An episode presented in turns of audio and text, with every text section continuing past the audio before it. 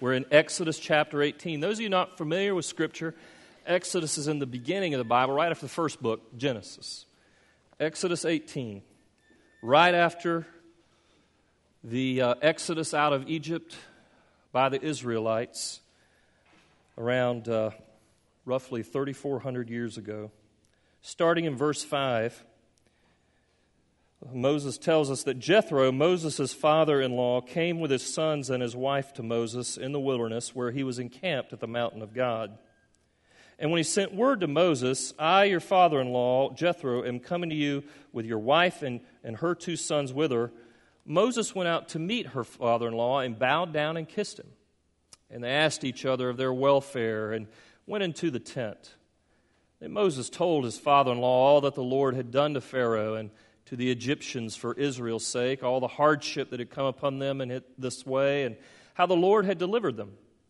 And Jethro rejoiced for all the good that the Lord had done to Israel, and that he had delivered them out of the hand of the Egyptians. Jethro said, Blessed be the Lord who has delivered you out of the hand of the Egyptians and out of the hand of Pharaoh, and has delivered the people from the hand of the Egyptians.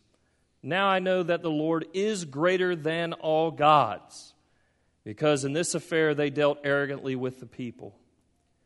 And Jethro, Moses' father in law, brought a burnt offering and sacrifices to God, and Aaron came with all the elders of Israel to eat bread with Moses' father in law before God. The next day, Moses sat to judge the people, and the people stood around Moses from morning till evening. And when Moses' father in law saw all that he was doing for the people, he said, What is this that you are doing for the people? Why do you sit alone and all the people stand around you from morning till evening? Moses said to his father in law, Because the people come to me to inquire of God. When they have a dispute, they come to me, and I decide between one person and another, and I make them know the statutes of God and his laws. Moses' father in law said to him, What you are doing is not good. You and your people with you will certainly wear yourselves out, for this thing is too heavy for you. You're not able to do it alone. Now obey my voice. I will give you advice, and God will be with you. You shall represent the people before God and bring their cases to God, and you shall warn them about the statutes and laws and make them known the way which they must walk and what they must do. Moreover, Look for able men from all the people, men who fear God, who are trustworthy and hate a bribe, and place such men over the people as chiefs of thousands, of hundreds and fifties and tens, and let them judge the people at all times. Every great matter they shall bring to you, but any small matter they decide themselves. So it will be easier for you, and they will bear the burden with you. If you do this, God will direct you. You will be able to endure, and all the people will go to their place in peace. May God bless the reading of this intriguing word. You may be seated.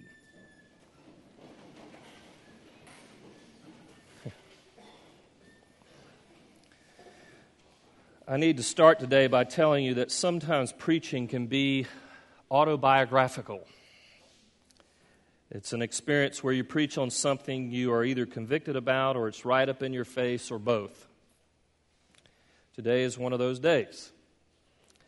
Today we're going to talk about stewardship of time. And let me tell you why the issue of time is right up in my face. So, you know, as a pastor, I have a very full life, a very busy life. Pastors are on call all the time. We tend to work at morning meetings, day meetings, and evening meetings, all attending to the leadership of the church, not to mention even caring for our own wife and kids. In the last few months, I've been particularly breathless regarding time. I've had family members to look out for. Many of you know my dad's been struggling. Appreciate your prayers for him. He's here today. He's hanging in there, he's been in a fight. Recently, in the last few weeks, my own wife, Elizabeth, has been suffering from a painful neck thing called a cervical stenosis of the spine.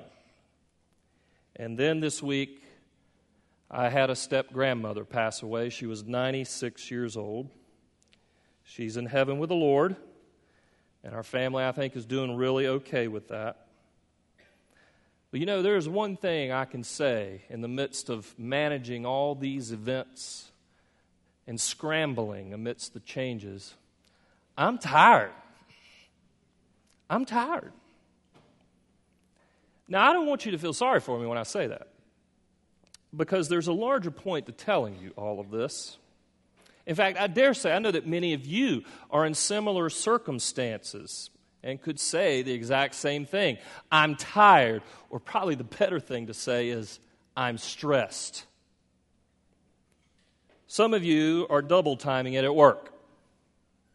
Young moms here are trying to keep up with your kids, keep them healthy, or attend to their sicknesses. The flu's going around.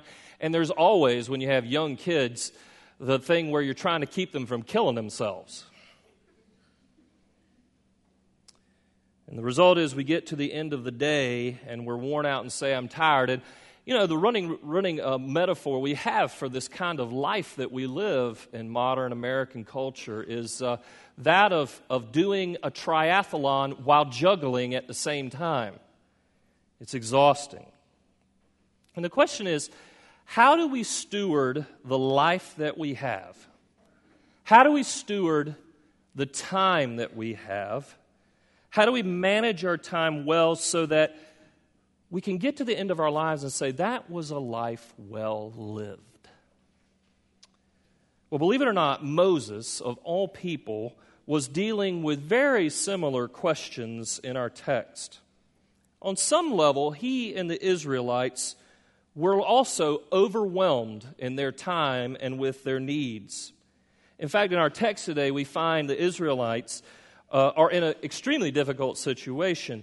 They just made it out of Egypt in a spectacular supernatural way. And chapter 18 comes after a time where the God of the universe took on the superpower of the world and defeated them without the Israelites even throwing a rock. He destroys Pharaoh's army. The people cross the Red Sea. And in chapter 18, the Israelites, all one million of them, find themselves on the other side of a Red Sea in a very unfriendly place the wilderness. More specifically, chapter 18 tells us, uh, tells us that they were uh, uh, really standing with God in the wilderness near Mount Sinai, which where we think it is in general is very much out in the middle of nowhere. Now, remember, at this point, there are no Harris Teeters nearby, so you can get food, and there's definitely no QT gas station to get those really cool drinks they have. So God has to provide. They were, if you will, sojourners. Sojourners living in a land that was not their home. And the wilderness, where they were sojourners, was where they felt their lack of resources. In fact, that's the metaphor for us living in our world, is we are in a wilderness, sojourning, feeling our need with sometimes no obvious relief. Indeed, in our culture today, the pace of life is so intense sometimes with what's being asked of us, the decisions we must make, the things we must do, that we feel our lack most acutely, and we feel like we don't have enough resources, like we're not enough. Of course, God provides relief for the Israelites in their time. He provided manna, supernatural manna, and water. And in the case of Moses, as our text tells us in verses 5 through 12, God even provides his own family back to him.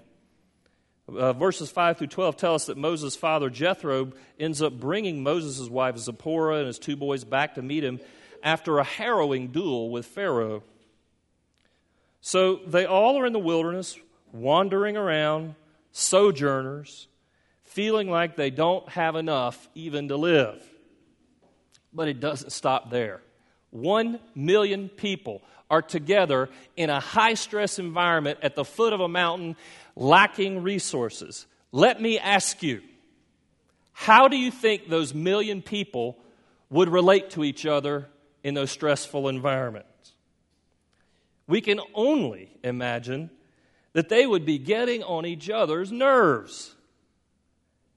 You can imagine how they treat each other was often pretty snippy.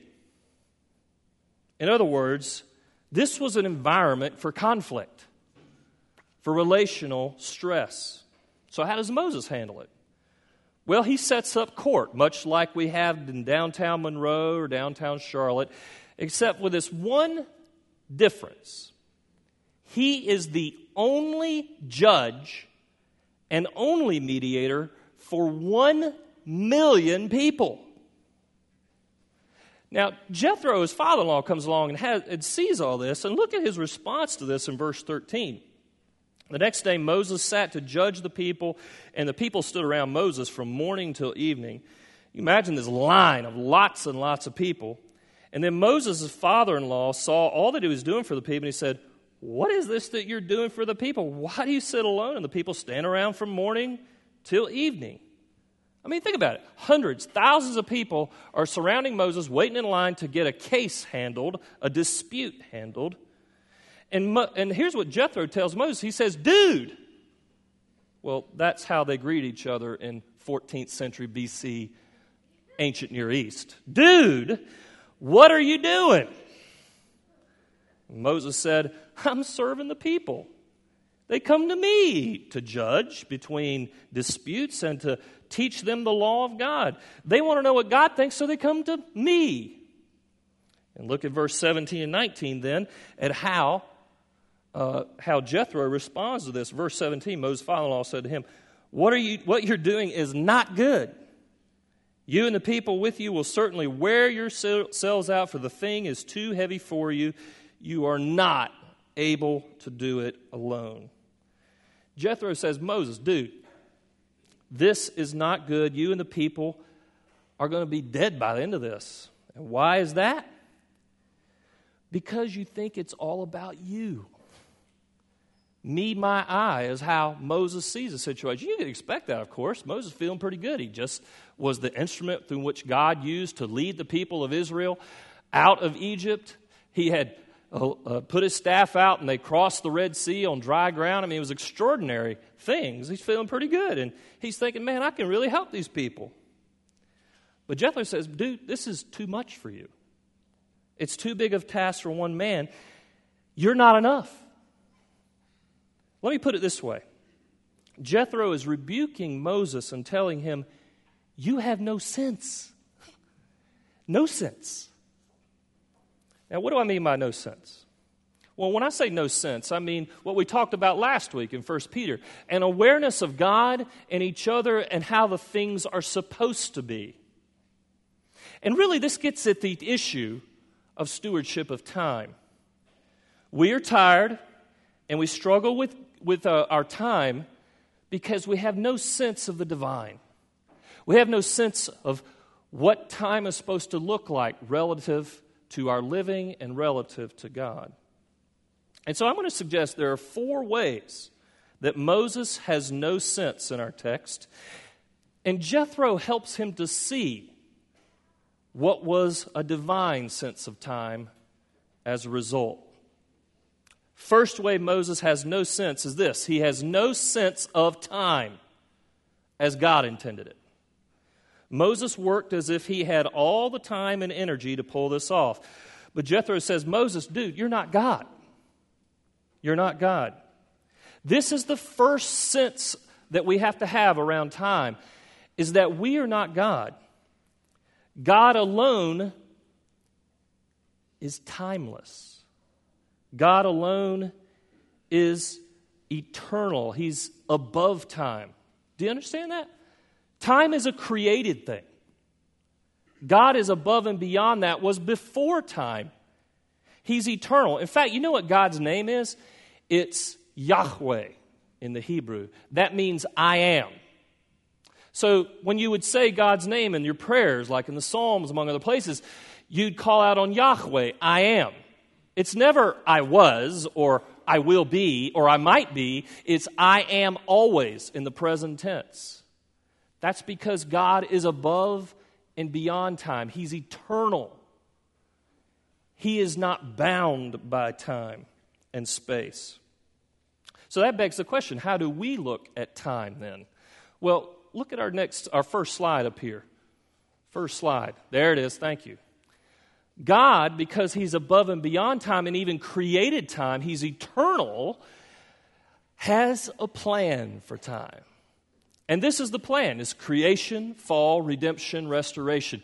Through the work of Christ, God has created the world. God has in the fall redeemed the after the fall redeemed the world and he is taking the world to a destination. He has a purpose to it. He is driving time in his providence. You see, that's where you got to understand that God has created time if you will, so we would understand his eternality relative to us. There's another thing you need to know about time so you can have a sense of time. And that's this, and ooh, this is a hard one for me. you ready for this? Time is a resource. Just like money, just like things you have, things you use in life, time is a resource. Not only that, it's a fixed resource. He, God gave all of us here, you ready for this? 24 hours a day, seven days a week, 365 and one quarter days a year. And He also gives all of us varying lengths of our lives. We have to understand that we are bound by time. Time, in other words, is a gift to us that we must steward. Everyone here gets the same amount of time except for the length of our lives. And so, what I mean by that is really simple. Oh, this is a hard one, okay? We all have enough time. Say what? We all have enough time. This is the time that God has given us. We have enough.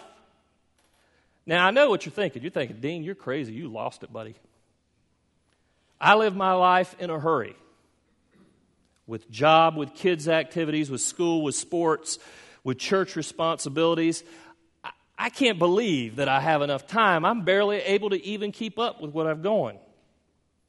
Now, I got to tell you, I've attended Stephen Covey's Seven Habits of a Highly Effective People seminar. It was very helpful for organizing my life. But here's what I've learned through the years. In the end, the issue really isn't that we are managing our time, because time is fixed. The issue is that we don't manage ourselves. That's the issue. This was Moses' problem. He had no sense of what he was supposed to be doing with his time and with the people's time, I might add. And Jethro effectively says, Stop thinking you're able to pull this off with the limits of time you have. Stop thinking so highly of yourself. And in his case, he actually teaches uh, Moses delegation and says, find other people to do the work that needs to be done. So here's the number one issue relative to our no, having no sense of time, and it's this we have to believe, I mean, repent rather, we have to repent of believing we can actually do it all.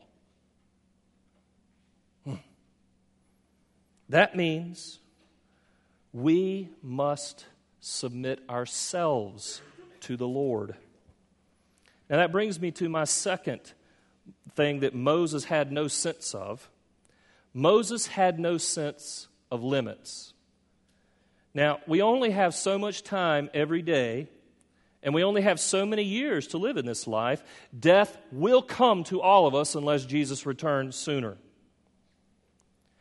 And as a result, we are reminded daily that with death coming, man is born of trouble in a few days, as Job says, that we have to plan for the end that is ultimately going to come. I was reminded that yesterday at my grandmother's funeral. She lived 96 years. Man, that's almost a century. That's a long time. But even her life came to an end. And as a result, we live in a world that says, you know what? You can do it all.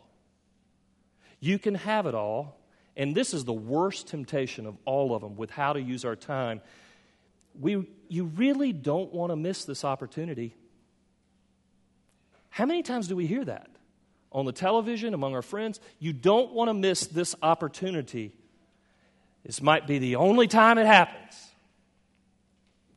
You know, I had a good friend in college and he loved college life. I mean, he really took it all in.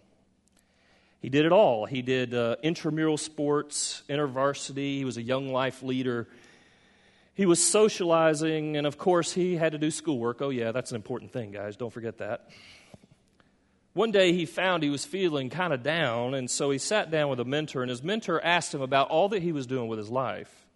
And his mentor drew out this grid of his, all his days, you know, morning and evening, and he drew it out. And so his friends, uh, my friends said, Well, I do this, this, and this. And they started filling in the grids of his whole week. And by the end of that time, my friend felt pretty good because he had this full life.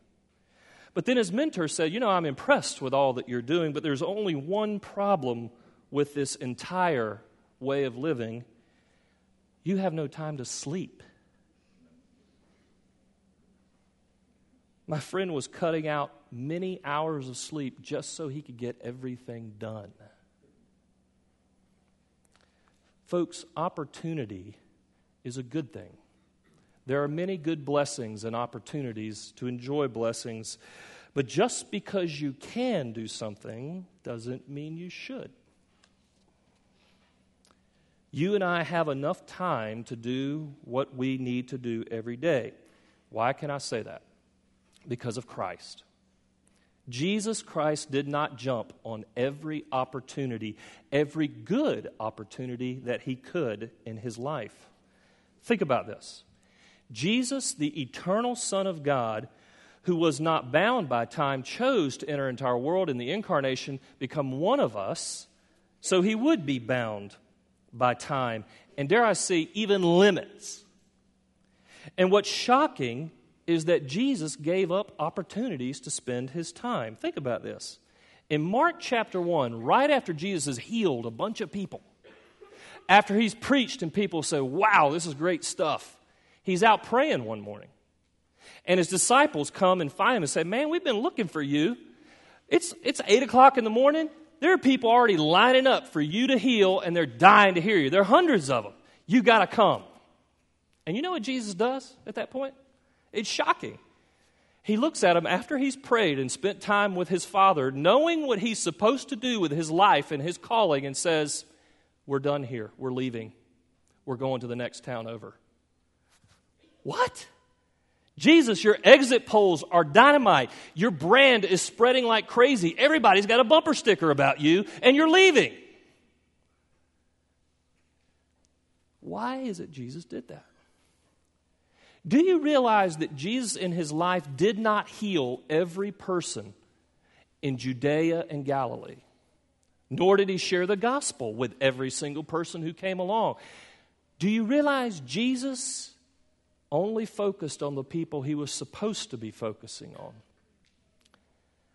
He left the world, even in his death, saying three amazing words It is finished. Not, oh, man, I wish I'd have done that. Oh, gosh, I could have done that. No, he said, it is finished. How can Jesus do that? For the first 30 years of his life, Jesus did nothing remarkable. And yet he says, It is finished. I think Pete Scazzero says an important quote quote about limits in our use of time when he says, Jesus sought to be human in his use of time. If he accepted limits, why can't we? The number one temptation for Christ in the wilderness, if you want to even think of that, and the number one temptation for us uh, in our wilderness today is this jump on every opportunity that comes your way. Never say no always be bound by the guilt of saying yes to everything. Why do we seize every good opportunity for our time? Why do we say yes and overcommit? It's because we're guilty. We're afraid to say no, that we'll miss out on the opportunity that we're going to face. When, if you think eternally like Christ calls us to, when you actually think of the story that was up on the screen, you realize, you know, even if I miss this opportunity, as a follower of Jesus Christ, I get eternity in a new heavens and new earth with God where opportunities will be going on forever.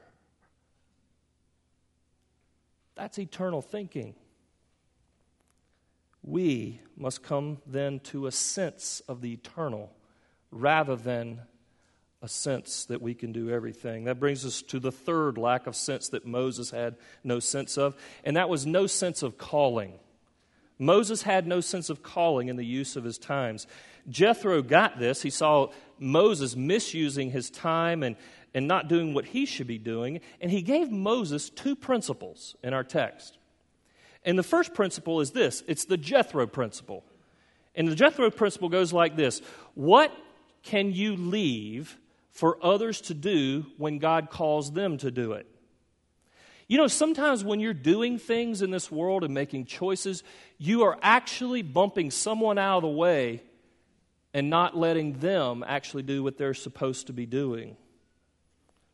What are you doing that should really be handed over to someone else? Some would call it delegation. I think we ought to call it calling in the Holy Spirit. Second principle in this text is this it's called the Moses principle. The Moses principle of calling is this What is it Moses alone should be doing?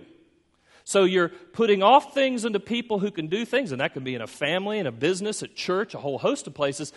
But what is it you should be doing? You alone. What are you called to do by God and the Spirit? Jethro says to Moses, You teach the law. That's your job. You handle the toughest cases because you know the law so well. You've been hanging out with the Lord, getting the law. You do this because that's what you are called to do. See, that's the question we've got to get back to. We touched on this last week. What am I called to do by God?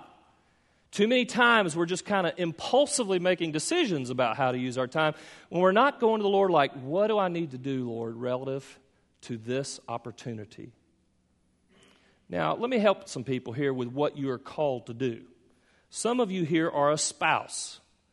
Let me guess, what is your calling? Hmm, to be a spouse to that one person, not anybody else, the one person. What about a parent? Hmm, let's think about that one. You're to be the only parent, along with your spouse, with the kids that God gives you. Nobody else is the parent of those kids. If you're a church member, what are you supposed to be doing with your gifts and abilities in the church and your limited time? A couple of years ago, I was doing everything. And it wasn't because the church demanded it, it's because I wanted to do everything. I had my Moses complex. It's all about me. And then I asked the question, what am I responsible for here at Redeemer? And you know what I'm responsible for? This is number one right here preaching, teaching. That's my call. That's what I'm supposed to be doing. I can do a million other things, but this is it with you guys, here and now. That's my call. What is your call? What is your calling by God? How are you going to choose the best of God's calling over the good of the many opportunities you have? Okay, now I'm going to go to Medley. Uh, sociologists are telling us that there is one place that is sucking the life out of our time it's the internet. Internet addiction is getting to be a serious problem. I know I get lost in it sometimes. I even did a study for 40 weeks, I mean, 40, 40 days. That's right, I'm an engineer by trade. I do all these numbers and stuff of how much time I spent online. It wasn't pretty. And it's getting to be an issue for all of us of how much time we spend online. In fact, The Week magazine said uh, this past week that it's getting so bad that a 15 year old girl from California recently wanted to evade her family's 10 p.m. internet curfew. So, what does she do? She allegedly drugged her parents with a sleeping pill laced milkshake after her folks woke up with horrific hangovers and realized she'd been on the net all night, they called the police to have her arrested. so, parents, if your kids near the end of the evening say, Mom, Dad, want a milkshake? Look out.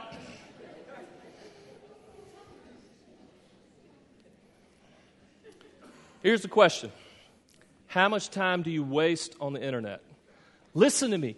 I'm not saying it's wrong to get on the internet. The internet's a good thing, although there are some really bad corners of the internet you need to stay away from. What I'm saying is you must learn to choose the use of God's time in your life with an eternal point of view, even in the use of the internet. It's not, I'm not saying you can't look at things on the internet. I'm saying, are you choosing well your time used even there? Limits are a blessing. Limits and saying no is actually where you have freedom to say yes in the right way. Are you called to something in the uh, are you called to things that you should be spending your time with beyond even the internet? Let's keep going. We've talked about how there's no sense of time, no sense of limits, no sense of calling. But there is one last thing that we have no sense of in our time it's no sense of margin. Most of us live on the edge of our activities and end up being driven.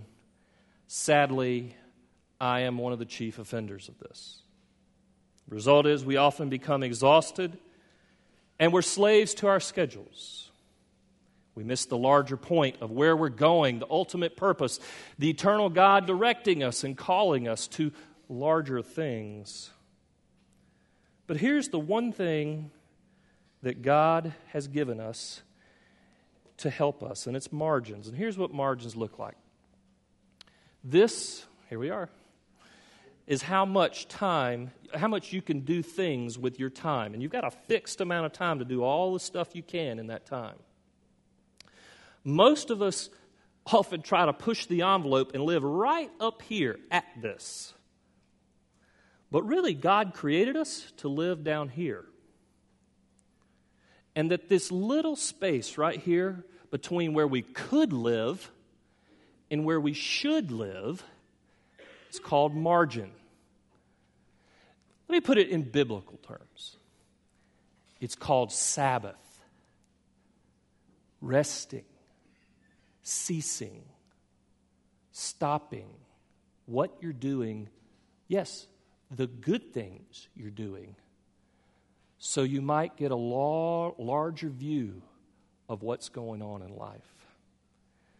We have most definitely lost the idea of Sabbath in our day. And I know some of you hear the word Sabbath and think, Oh boy, here goes Dean. All those rules. Don't drink, don't smoke, don't chew, don't go women do on the Sabbath. Don't do this, do that. You can't do this. No, no, no, no, no. no. Listen, Sabbath is about way more than, um, than rules of what you can or can't do on the Lord's day. Don't you know that Jesus himself stopped? Jesus himself practiced the Sabbath. He stopped. Now, he once in a while would heal on a Sabbath day, and because somebody was in desperate need of, of uh, healing, and so he took care of that. But he ceased, he stopped what he was doing. And he did it for, uh, in his life. And Sabbath, really, you got to know, is then not about the rules. It is about taking time in the week when we cease to do good things like work so that we can focus on the work of God beyond us, around us, and in the future waiting for us. That's what Sabbath is about. Focusing on the work of God. You know what Sabbath is? Sabbath is where we stop and we rest in the sovereignty of God and say, Lord, I'm not going to work today because I trust that you will take care of me. That you're my Father and you are sovereign over all things, and it's not all up to me. Some of us, like me, just want to keep going, going, going, going, going, going, and don't want to stop because we think if I, if I stop, things won't happen. Oh, yeah, they will. God's in control. God's in control. Sabbath is where we go to stop and dwell on the fact that even though my work is messed up and doesn't always get right, even sin laden, there is a Christ who is resurrected and who got it right once and for all in his life, death, and resurrection. In fact, that's why we moved the Sabbath from Saturday to the Lord's Day of Sunday because we went from looking backwards at our work and going, oh, it's not enough, and looking backwards at what God had done and saying, I don't live up to your standards, to going to the first day of the week where we look forward and say, Jesus has accomplished everything. I want to live differently. I want to say yes to Him and no to being driven even by good things. Sabbath is margin. It's margin. Folks, we all struggle with self management, with our calling. Sabbath is where you stop and say, I'm going to trust that God is calling and I'm going to listen. I'm going to listen to what He wants. Sabbath is where you look ahead to the future when Jesus will return and He will bring a new heavens and a new earth with it, where there will be no more sickness, sorrow, or tears. And we'll be with God personally in the city of God, the New Jerusalem? what you do on the Sabbath is you die to your sin and your worldliness, and you let the Holy Spirit resurrect you and give you eyes to see what would it be like to live then. I'll start living now like I'm going to live then. That's what Sabbath is. Folks, uh, in a few weeks, on the week of Ju- uh, January 28th through February 3rd, we're going to practice some of this stuff together.